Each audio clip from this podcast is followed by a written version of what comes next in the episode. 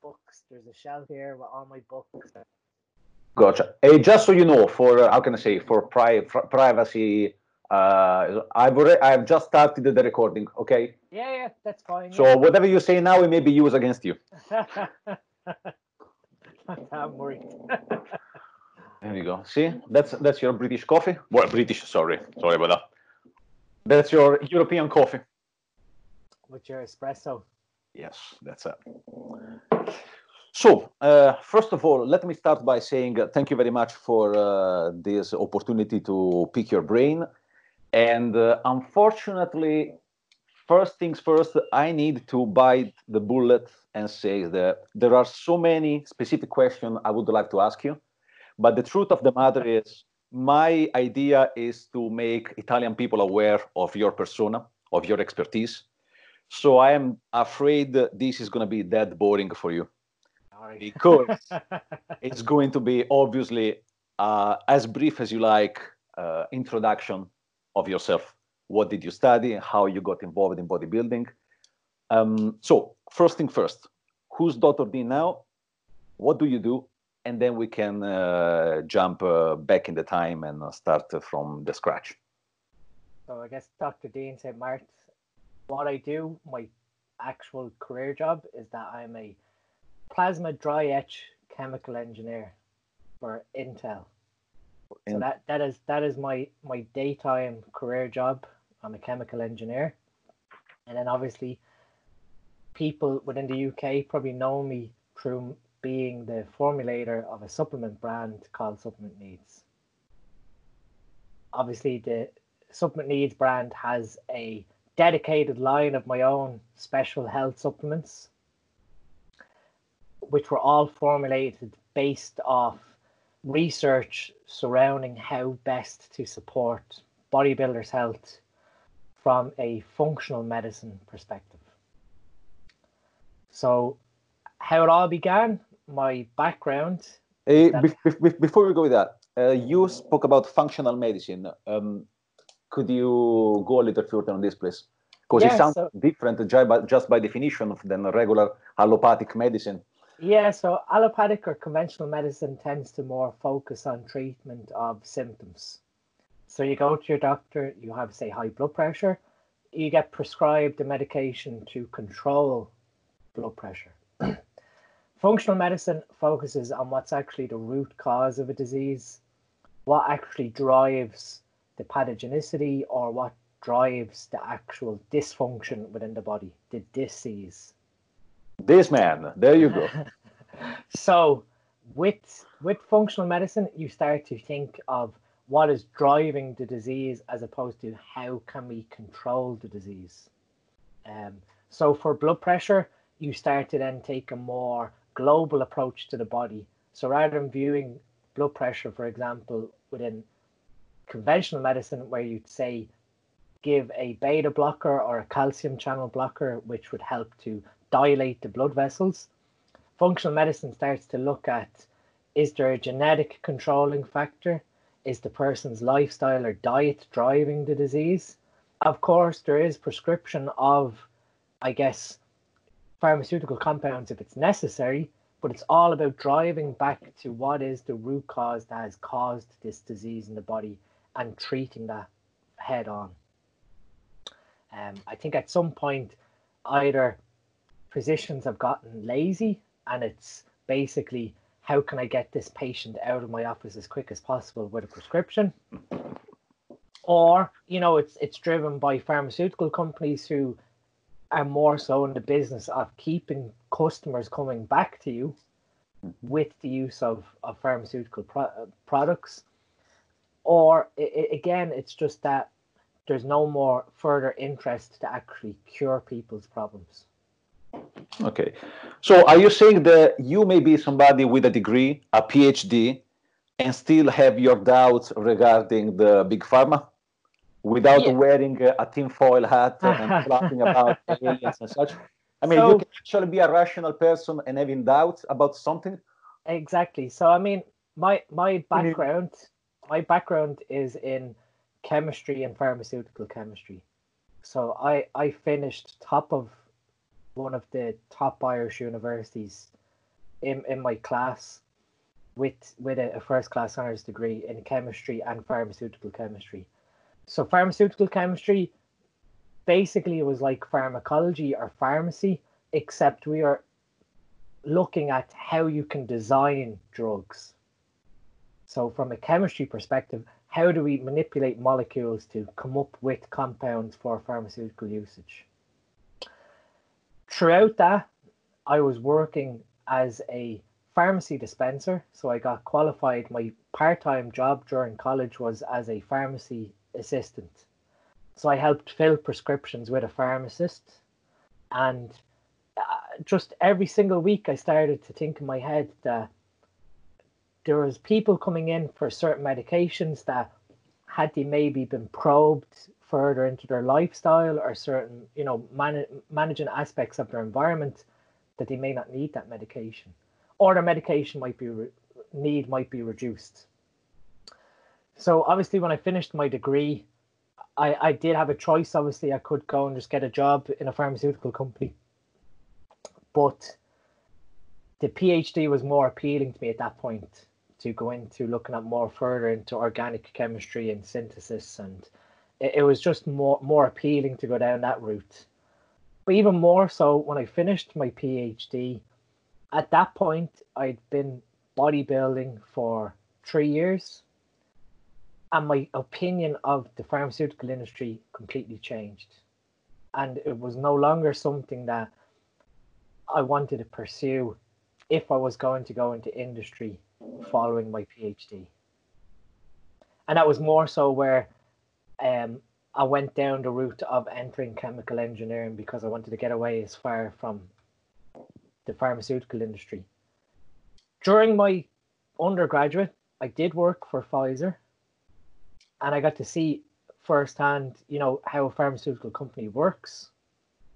Um, not that anything bad happened at all, but just looking at how globally pharmaceutical companies can approach global health, it's not really in people's best positive interest, in my opinion.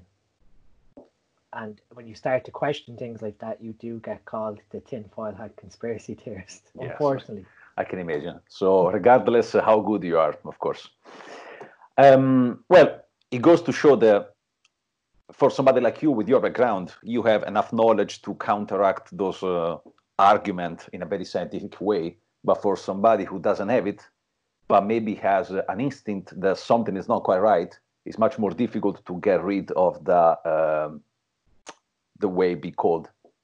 Yeah, and I mean, I, have had this argument before with people that that that in itself is an error bias, where it's basically education by authority.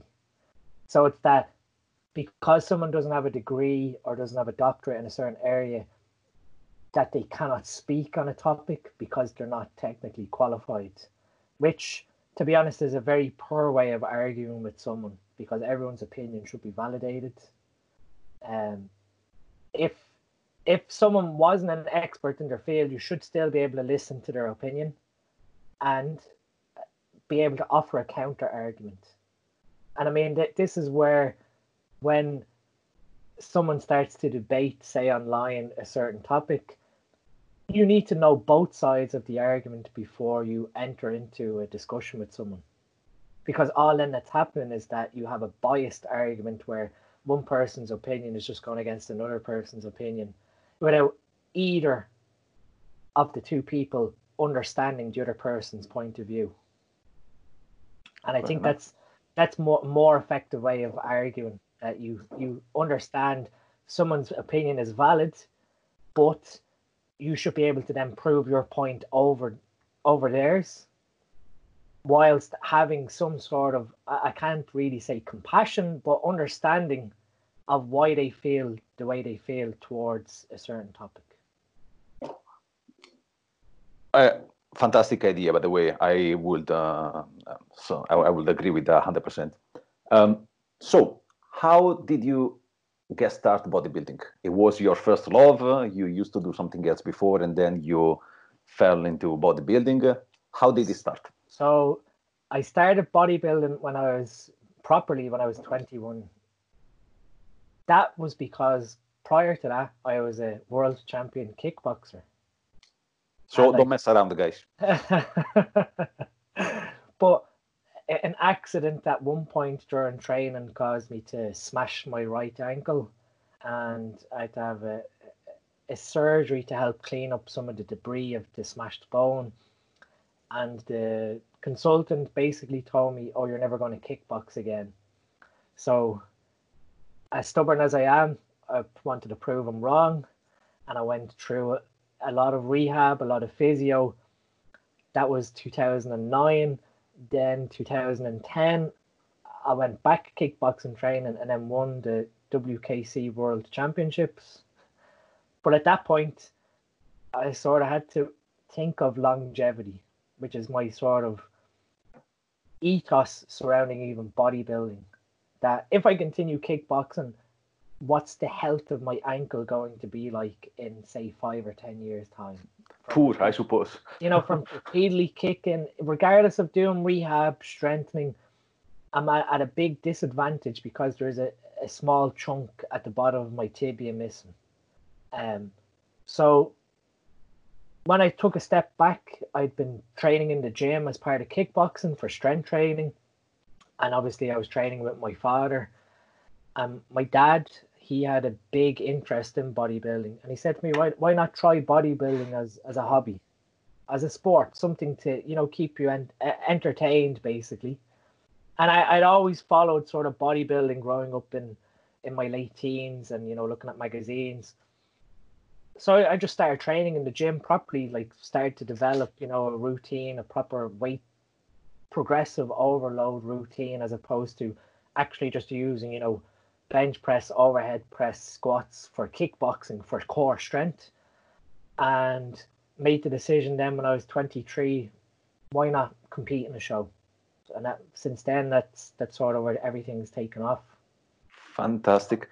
Uh, you said your father pushed you in some way um, to try bodybuilding. Well, obviously, you probably are not aware how bodybuilding works in Italy, but I can tell you that probably 99.9% of Italian bodybuilders now are going are going to be like, oh fuck man, I wish my father told me something like that. Chances are people who are going to watch this will be in the way in the opposite way.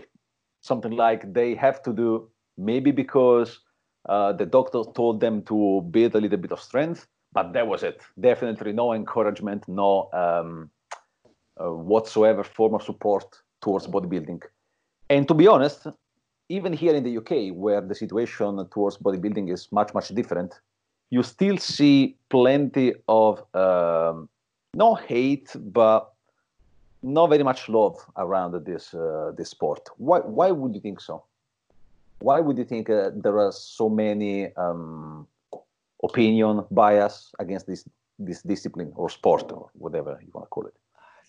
That's a very very complex sort of social question because I guess on, on one aspect you have people who I'm not going to say have a, have a jealous opinion, but I guess there's sort of this viewpoint that we sort of see in, in this Western society of, oh, that guy thinks he's better than me, purely because of, you know, having a better looking physique you know, you, you sort of hear all these comments if you go on holiday and you are in decent shape. You know, there's sort of snide comments of people in the background, you know, oh, bodybuilder, steroid user. There's this sort of, I guess, I guess underlying unhappiness maybe in certain people that don't want to see others have a progressively better physique than themselves. Um, I guess as well from that, like a further point is also, you know, the, the stigma surrounding anabolic steroids and bodybuilding, um, and how, I guess, the media to a certain extent has warped an opinion towards people's mindset of the usage of steroids within bodybuilding. Um, I, I honestly, I think in in the last five to six years as a sport, bodybuilding has grown compared to when I first started. It was a very, I guess, niche sport 10 to 12 years ago. Uh, I'm sorry to interrupt you. Uh, how old are you now, Dr. Dean? So people have a timeline. You started 32. 32. 32. So 10 years ago, roughly. 10 years ago. Um, when I started you know even follow the Irish bodybuilding scene, it, was a very niche sport in that you only had you know the guys that were competing at the national level when I was 20, 21 were viewed as like these monsters. And then obviously with the incorporation in the last five years of other divisions like men's physique, classical bodybuilding, you know, all the women divisions, bikini, wellness, it sort of made the sport more popular in terms of making it more accessible for people to enter as a sport. So I think that the opinion over the last five to six years has sort of changed that I guess as well with social media, people don't have as much of a stigmatized view towards bodybuilding as they had previously. Do you think this is because by increasing the classes and the federation and such, bodybuilding in some way leveled themselves down to the general public? Or maybe for the sorry, or maybe because people believes that if they see an easier physique, an easier look, that's gonna be reachable with less chemicals. Yeah, I do. I I see both aspects, and I mean, it it has led to a small decline in bodybuilding overall versus more so fitness modeling is what I'd sort of put towards what these new phys- physique categories are doing. Um, like even for example, last year's um, Irish national competitions, there was maybe five or six bodybuilders in each class category. Whereas when I first started competing 10 years ago, you had maybe 18 to 20 people in a class. So placing top six within the national categories a few years ago, in my mind, was a big achievement. Whereas now it's it's gotten very diluted down because people start to see that these other physique classes are more accessible. You don't have to diet as hard. There's no potential um, heavy compound usage, and it's more so fits in with mainstream media. The look that's being displayed. Gotcha. Uh, you did the Irish, didn't you? Yeah. The, yes. Uh, the one that you won. So I've I've never managed to win an Irish national title yet. Okay. I've done I've done Mr. Ireland in terms of NABBA and IFBB. But the highest I've ever placed is third. Third. Um, Out of how many competitors? Talking about the like back then, at least twenty. It was a big class. show. Twenty competitors. Yeah, like all the way up until my last show, which was 2017.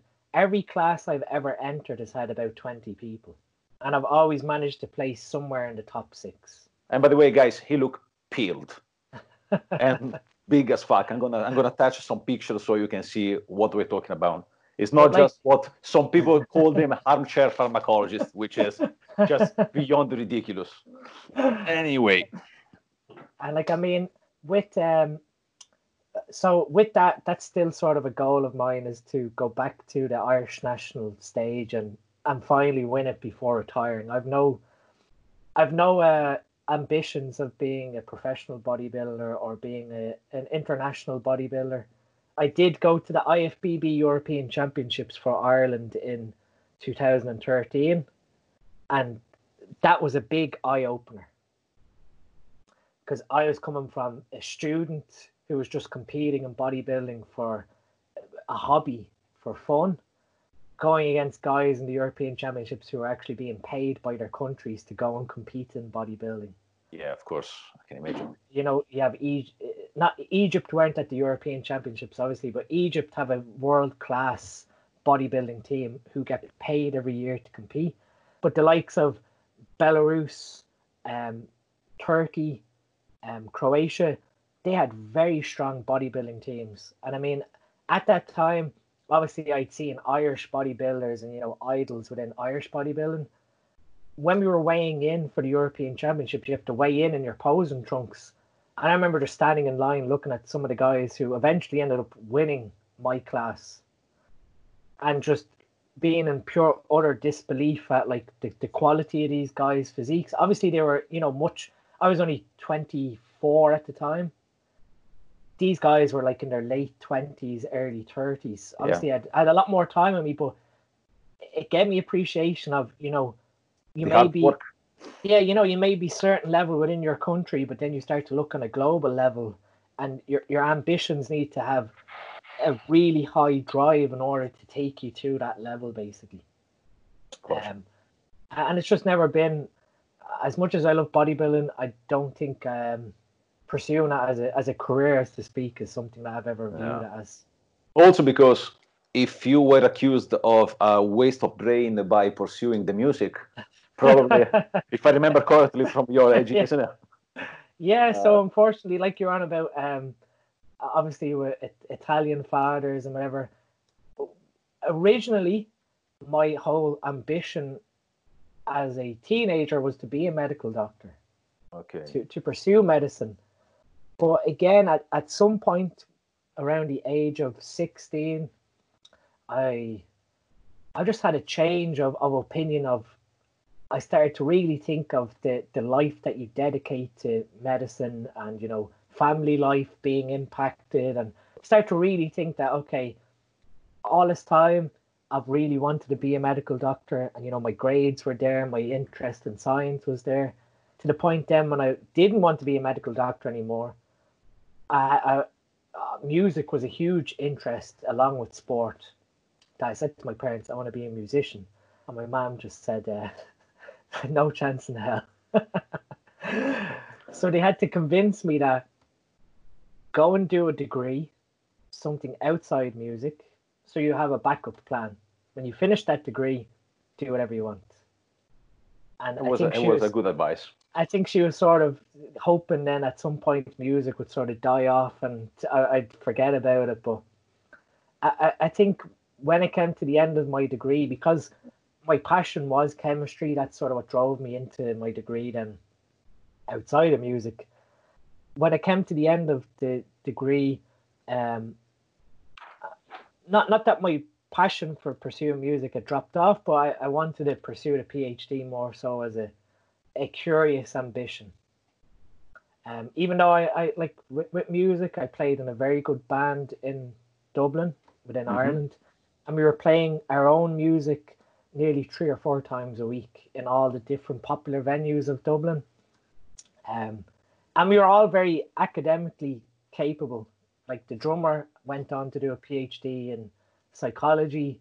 The nice. Guitar, the guitarists, he went on and done a master's in literature, I think. So we were very academically based as well. But um, I think because of when I went into the PhD and then the drummer went and done his PhD in psychology, as a group we started to like slowly grow apart based on our time commitments, and that was sort of when the playing with the band sort of fell out, and that was when the academic side with the PhD took over. Then, and then obviously within the PhD was when I started actually bodybuilding because at that point I'd stopped kickboxing at 21.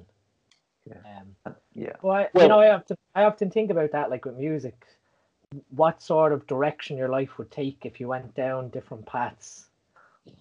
Guilt. so, I, I mean, I mean, you know, as fun as music was, it, it is a very volatile career.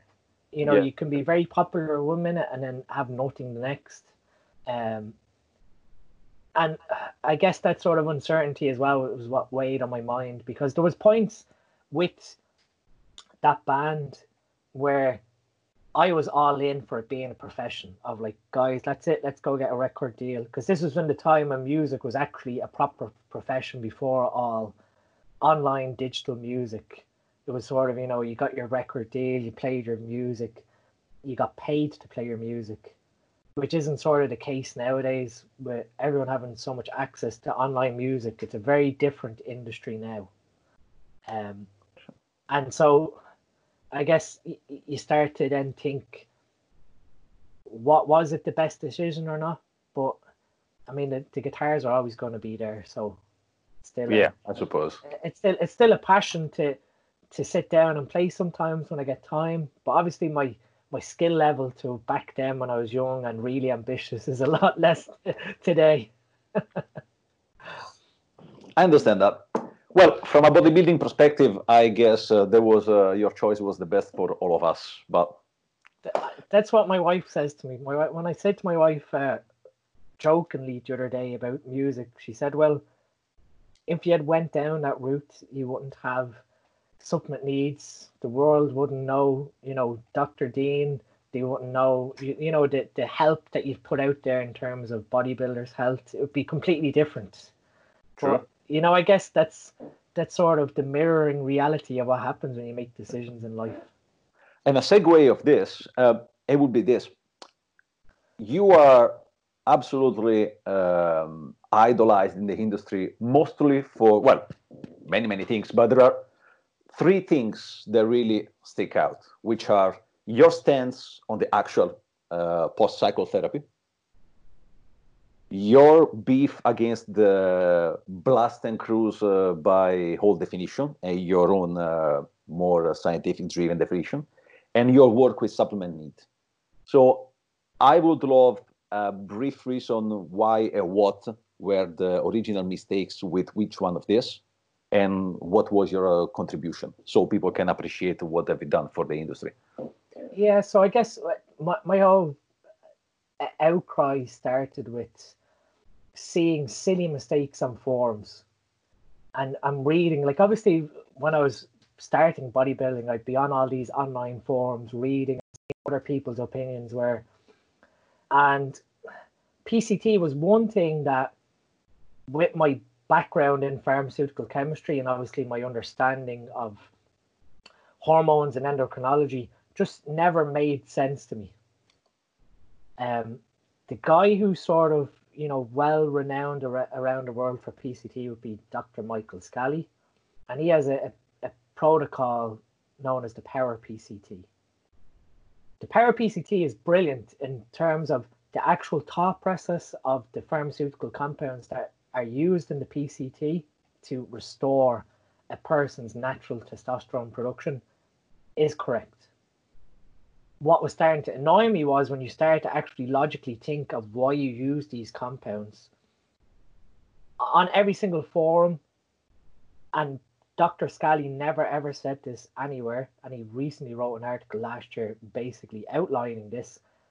It was basically told that two weeks after you stop injecting yourself start your pct now from a, pharmacology background that doesn't make sense because some compounds, due to the esters that the compounds are attached to, they stay in your body for way longer than two weeks before they fully clear out.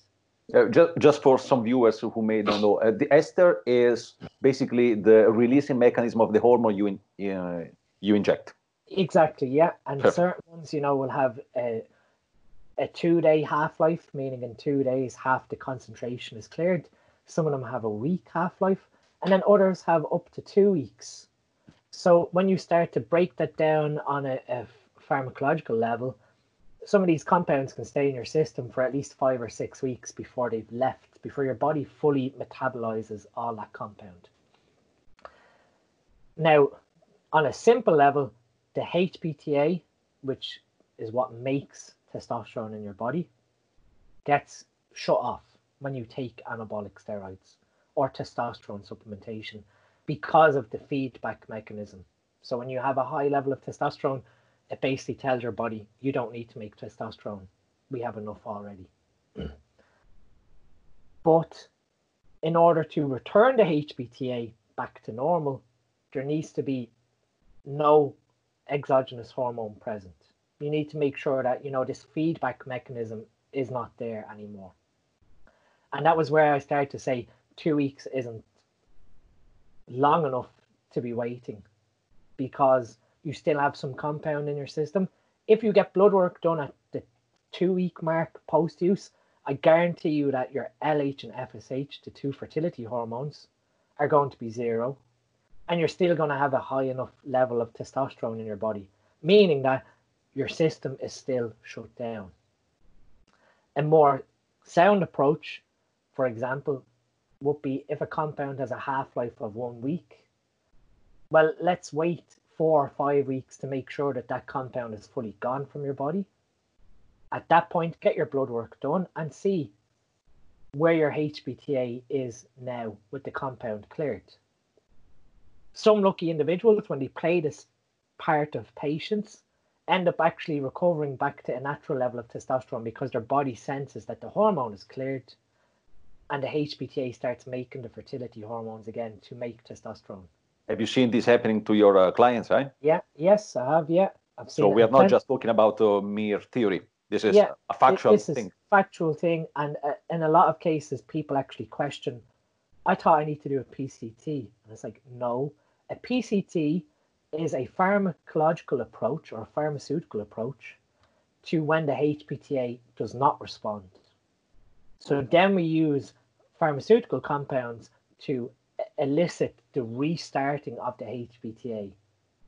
Um, and that's when we start to have to use pharmaceutical compounds like HCG, clomiphene, tamoxifen. They're only incorporated when the HPTA doesn't respond. Okay. In most cases, first time users or second time users get lucky if they play this part of patients. The HPTA senses that there's no testosterone present and starts going, okay, the hypothalamus then starts to kickstart this cycle again.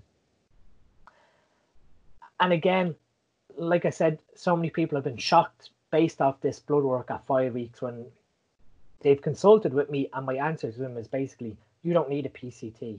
And it's like, why? It's like, well, your natural HPTA is running again. You're making natural testosterone. And there's sort of the shock disbelief that I guess from all the bro science and forums that people are sort of fed into believing that I take steroids, therefore I need to do PCT. And it's and it's not necessarily as black and white as that. It's that you've taken steroids. We then assess how your HPTA is and whether we need to, I guess, add in compounds to rectify this this scenario. So, uh, two consideration. First, the main difference well, if you if we take the Dr. Scully PCT, which is is the the, the cornerstone in terms of um, mm, pharmacology of what we have, your main issue with that it wasn't with uh, Dr. Scully by himself, rather be with the timing that the bro tends to use with um, his PCT, is a yeah. power protocol.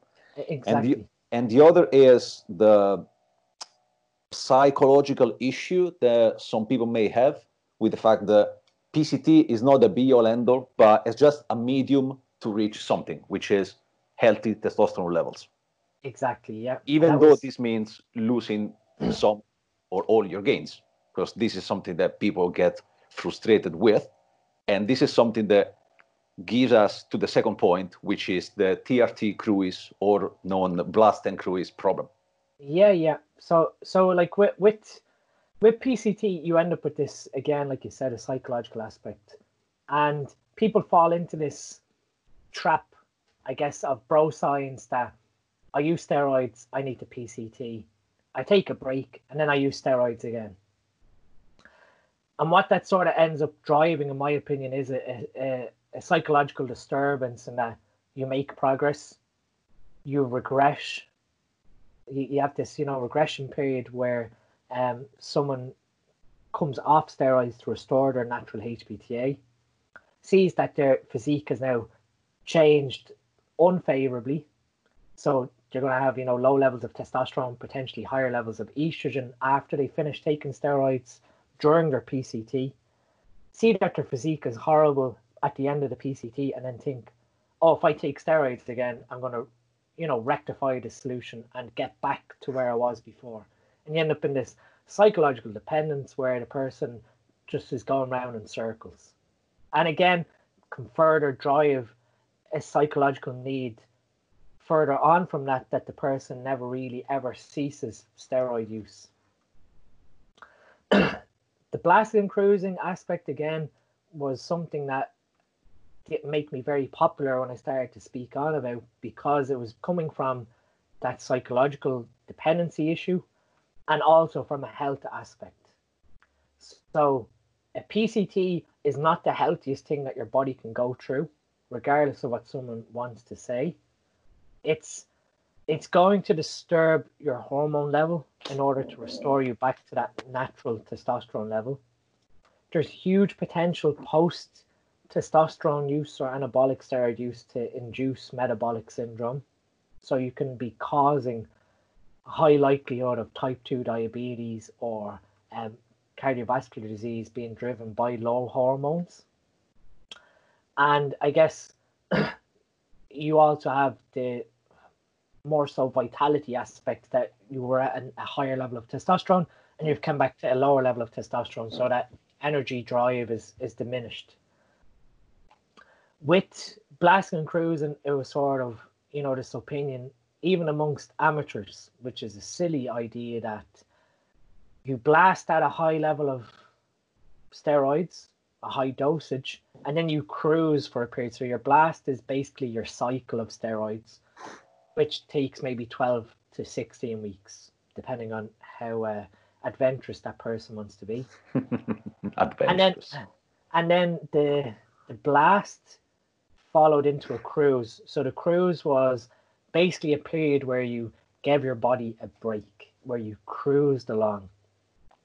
The issue there is that there's no underlying thought to, I guess, what dosages should be followed when you're on a cruise. The whole point of a cruise, in my opinion, is that you return things back to a physiological level in order for um, health markers to return back to baseline. So when we use high levels of steroids, it can cause issues surrounding our lipids, so our cholesterol markers, because of how they affect liver metabolism of fats and cholesterol. But also, it can cause issues then surrounding liver health as a whole, because we all think that our liver is this indestructible organ that can regenerate itself. That can only happen at physiological levels of testosterone. At super physiological or high levels of, of steroids in the body, the liver can't actually allow these stem cells to go into your liver to heal it. And that's where in the past we've seen liver cancers happen with bodybuilders because they never allow this um, repair mechanism to take place because of their steroid usage. Okay. Correct me if I'm wrong. So simply going from a 600 milligrams of testosterone or any anabolics in a blast, dropping down to 300, for instance, is not going to make much of a difference in terms of your recovery ability for your liver organ and such. You need exactly. to go down to the actual TRT. Exactly. So, yeah, you need to you need to fall back into the physiological range in order for your body to actually return to homeostasis. And the reason being for this is that a testosterone level of say 16 made by your, your natural testicles versus a testosterone level of 16 from a testosterone injection, it's the exact same the molecule is the exact same.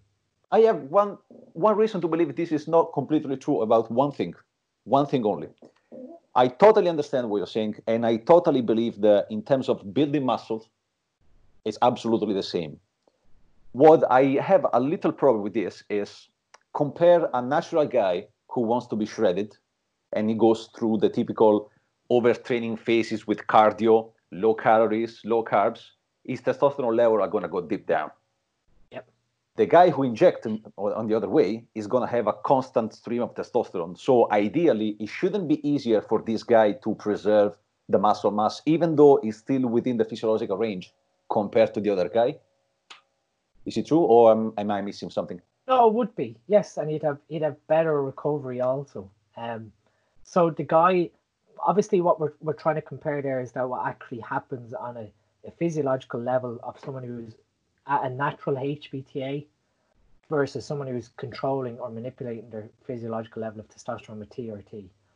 The whole point of why the person who's natural ends up in the, the gutter is also due to, um, I guess, nervous system stress as well as taking calories to a point down where there isn't enough available cholesterol as a backbone to produce testosterone also within the body. Gotcha and again, that is a that's another whole discussion of the the stigma of guys who are hell bent on being hardcore natural bodybuilders for life, who go through intense dieting phases to naturally get shredded, who end up actually causing secondary hypogonadism, where their testosterone level falls to a point where they're no longer capable of making natural levels of testosterone through their diet decisions. Being there becomes, in the past, being there you, in the past. You know, it becomes then an ironic situation of you have someone who was hell bent on being all for no drug usage and you know, very you know, anti-drug stance to now actually having to depend on TRT because of what's happened to their body from pushing it to that extreme level of body fat, basically.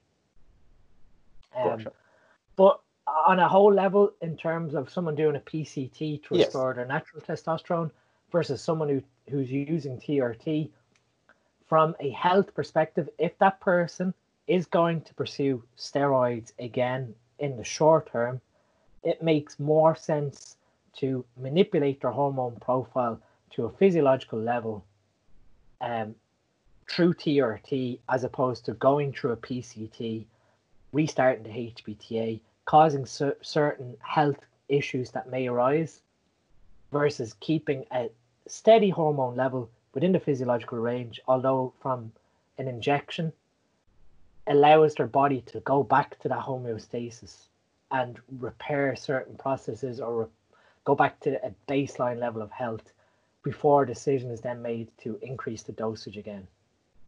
Um, that's very interesting because it gives me something to think about the oral use of steroids.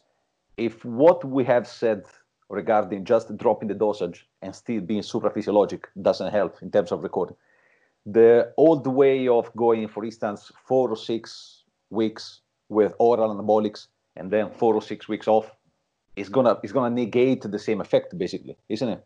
It is, yeah, and that's again where we potentially see the likelihood of liver carcinoma happening is that an oral steroid typically tends to be added at the end of a blast phase in order to, I guess, add an ergogenic benefit to progress your strength. Obviously, as you get to the end of an anabolic steroid cycle, things start to stall in some aspect, either recovery or strength. And the use of a oral anabolic steroid at that point allows you to break past that plateau to finish the cycle at a, a higher strength compared to your previous cycle. But in doing that, if the old philosophy of blasting and cruising, you've ran your oral, now you're dropping to a level of testosterone that's still putting you in the super physiological range. You're never allowing these what they're called buccal stem cells from actually going into your liver to actually repair some of the damage. And slowly over time, the toxic effects of these oral steroids builds up a certain level of, I guess, fibrosis and cirrhosis in the liver that then does lead eventually to potential liver carcinoma.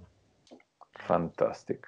And I mean, I've, I've been told anecdotal reports of a guy in the UK, um, 28 years of age, who was went that route of oral use blast cruise, oral use blast cruise, whose liver actually burst. You mean literally? Literally burst. Wow. Um, he, he took a, a sudden impact to the side and his liver burst.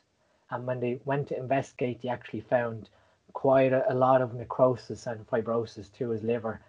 Basically, from uh, oral steroids can cause bile blockage, which can then lead to issues with cholesterol. That bile blockage, again, further damages liver cells by not allowing bile to flow out and take any toxic substances with it into the small intestine. Um, but yeah, this guy is uh, he had to have emergency surgery where his liver basically burst. You know what I love in all this? The after all these negative things, it would be very easy just to dismiss the use of anabolics, saying just don't do it, guys, don't do drugs. What I really like is your approach, which is which brings me to the third topic, which is your work with supplement needs. The supplements are fantastic. quality is top notch. They are delivering basically all around the world. Um, how did it started, and what's the aim of the um, of the brand, so to speak? So, Supplement Needs. I joined Supplement Needs as the formulator officially nearly three years ago. 2018 was when I first approached Lee, and, and Lee will tell you I was actually a customer of Lee's. I was buying, you know, whey protein and pre-workout from his just normal store before all this. And then I seen he started to have a line of supplement needs health products. So there was a multivitamin, you know, alpha GPC. Had different ingredients that he was releasing under his own brand. And one of the products that he had was a sleep aid, which was basically 5-HTP and the renowned ZMA. And I basically just told him the two of them combined are, are practically useless and uh, a load of BS. And I, I, I put forward to him basically because of my own career job as a chemical engineer, I work shift patterns. So mm-hmm. I work one month of days, one month of nights. Rough. And, and as as t- time went on, obviously I started my my career job when I when I was 25 it within about two months of working nights, I had to figure out some way to optimize my sleep. Um, so for like say the first year of working shift, I I wasn't fully clued into sleep mechanics or the biochemistry of sleep, and it started to make me wonder how can I optimize my sleep properly? What what are the like biochemical pathways that sleep relies on? Um, start to think it more so from a a root cause functional medicine perspective. That was around the time when I started to really start to think on a global level of bodybuilders' health, of how we can address the health issues that start from bodybuilding and supplement use from the root cause. So how can we control cholesterol? Why why does cholesterol get disturbed when we use steroids? Why does sleep get disturbed? Why do we see certain issues with the liver? And that's sort of my own research led me to you know develop all these different sort of stacks that I was using myself personally. And that was sort of where the sleep stack came about. That I was taking the sleep stack personally for about a year, and it was amazing. The difference in my sleep from combining the six ingredients within the sleep stack, ha- having done my research on the the biochemistry, um, I said to Lee, if you release this as a product and instead of that ZMA 5-HTP product, it'll be a sellout. I said to him, I've no doubt that this is going to change people's opinion towards sleep aids.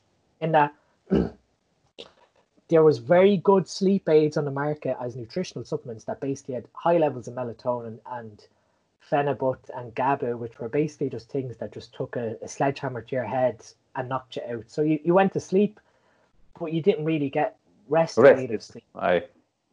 The sleep stack aimed to put you asleep and then keep you asleep so that you went through your natural sleep cycle progressions while sleeping.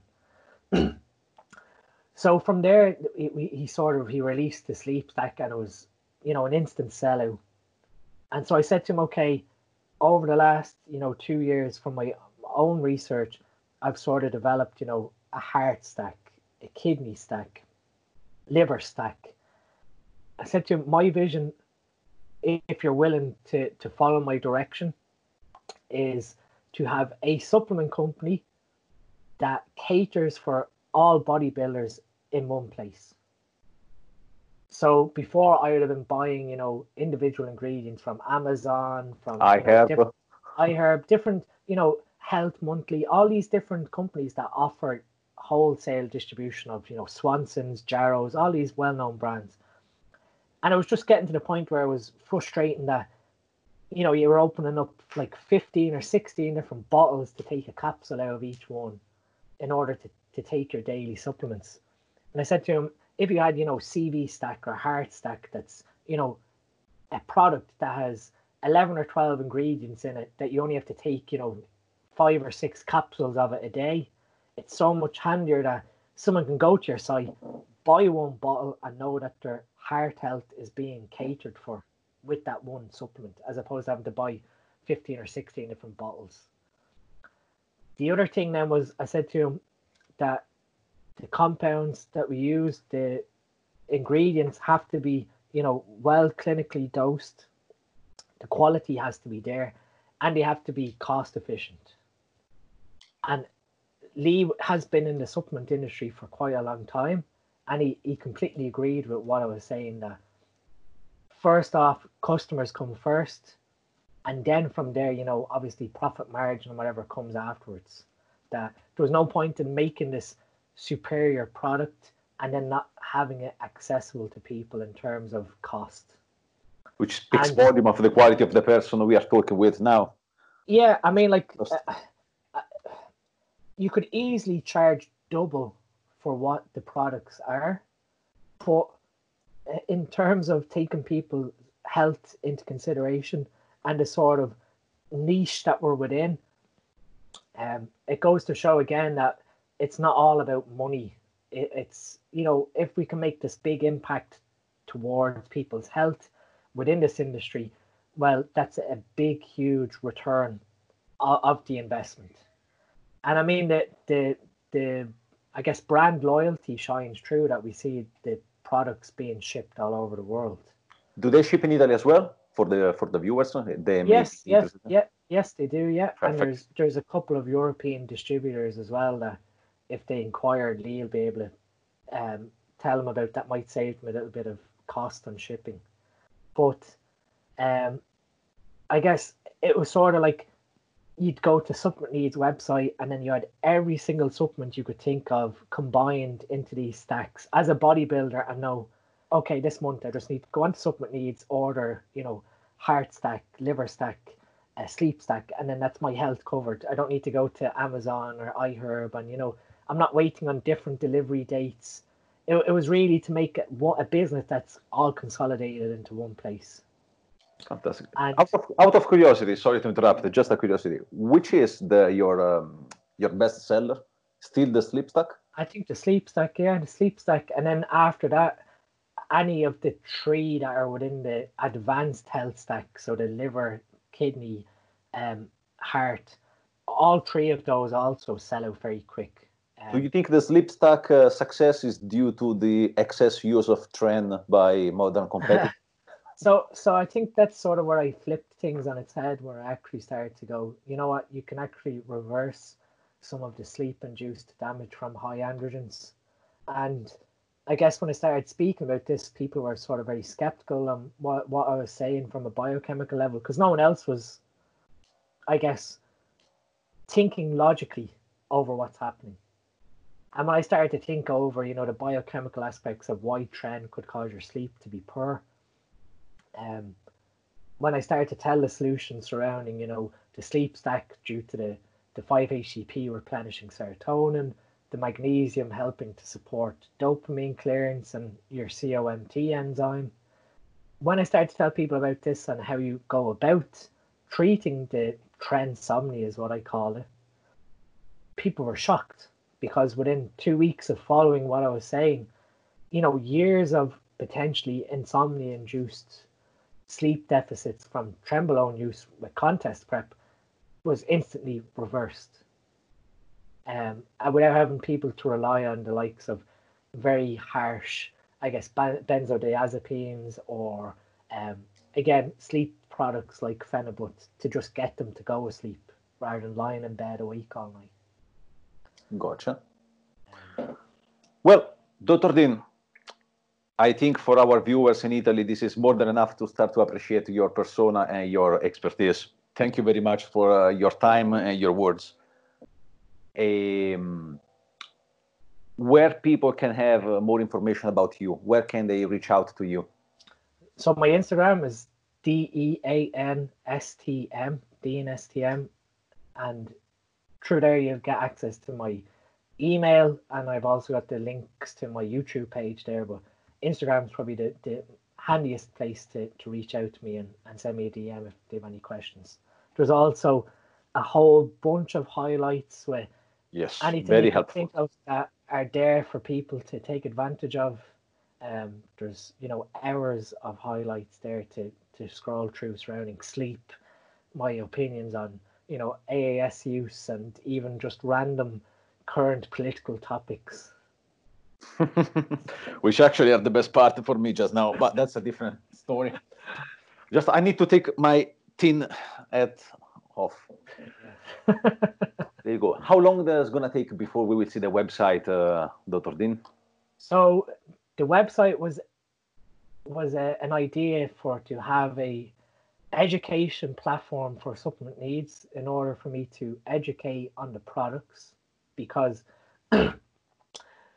on a legal level it's very difficult to speak about nutritional products surrounding trade standards on your own commercial website so lee can't have any education content on the website from myself explaining the products because of you need to be able to support certain supplements through approved claims, which is ridiculous.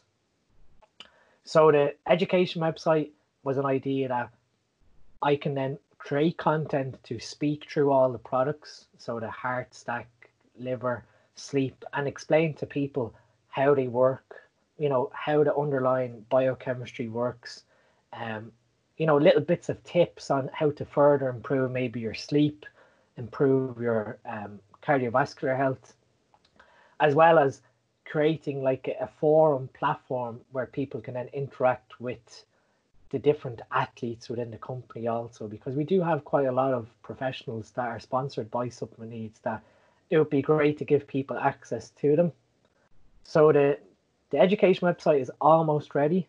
We did have a couple of road bumps last month that has delayed it. We were hoping to have it launched by May, but uh, hopefully, all things considered, the start of August should see the the website itself launch with all the free content, and then at some point later in the year there'll be like a subscription service where there will be an online, you know, like I said, the forum, more in-depth discussions in terms of video content that would be more so for paid subscribers that I'll personally delve into, you know, certain aspects of, you know, supplement usage, maintaining health.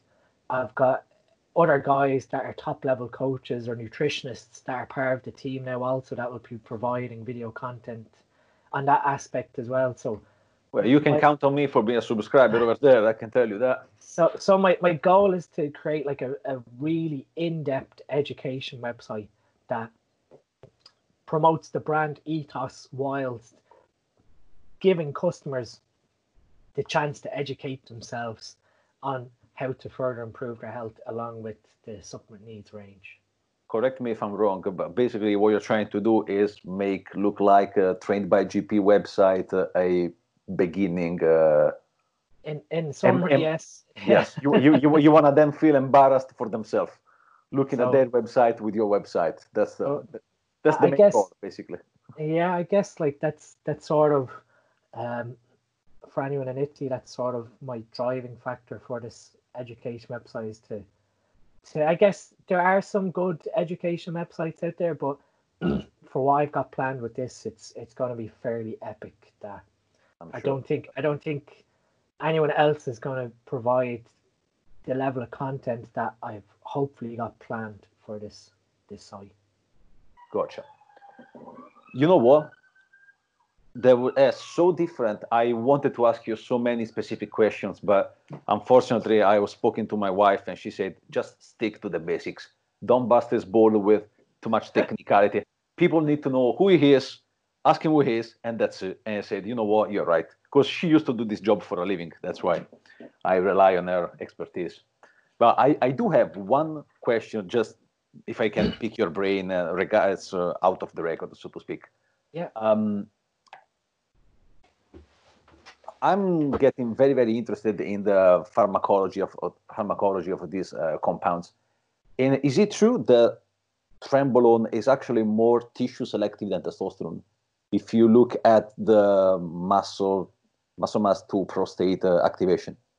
It is, yeah. So from a, a I guess, a simple level, you could technically classify trenbolone as a selective androgen receptor modulator, which are basically a, a, class of new compounds that basically act on the androgen receptor itself, as opposed to um, in, within muscle tissue, as opposed to the androgen receptor within androgenic tissues.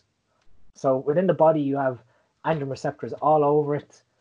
You have two modes of action. the either myotropism, which is basically promote muscle growth, Mm-hmm.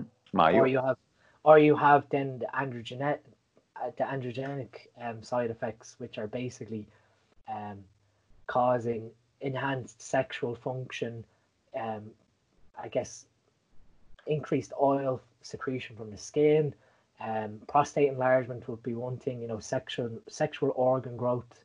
Um, so the whole point with the SARMs is that you have compounds that selectively act on androgen receptors within muscle tissue, as opposed to androgen receptors within androgenic tissue. Gotcha. And with that, then you get a higher, more favorable anabolic ratio to androgenicity. And So- trembolone, trembolone is one of those compounds that we see has quite a high selectivity for androgen receptors within muscle tissue. But again, the, the mechanism surrounding that is sort of really poorly understood. So if I look at uh, the William Leverline book, um, this is not the case also, even though it's uh, much weaker for uh, oral turinable. I mean, the androgenicity is considered between zero and seven, or it's very, very poor. And the uh, anabolic effect is considered around 90, if you consider testosterone as 100.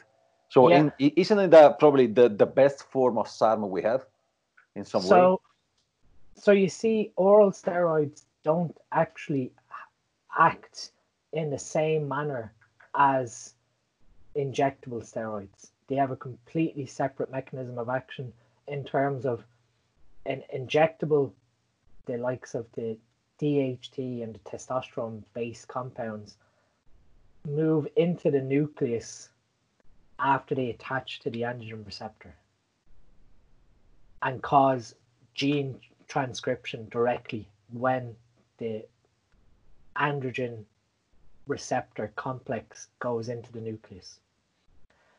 With oral steroids, we don't see this androgen receptor binding affinity being as great as the uh, injectable compounds.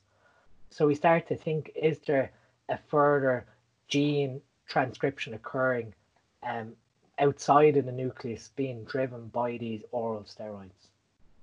So it, it becomes a much more complex, I guess, mechanism of action versus the typical androgen binds to the androgen receptor, goes to the nucleus where your your genes and your DNA are, and turns on specific genes. So, for example, it turns on a specific gene that leads to um, muscle protein synthesis or increased nitrogen retention. The orals tend to act um, what we believe extranuclearly, but still have an effect on gene transcription. So it's- Fascinating.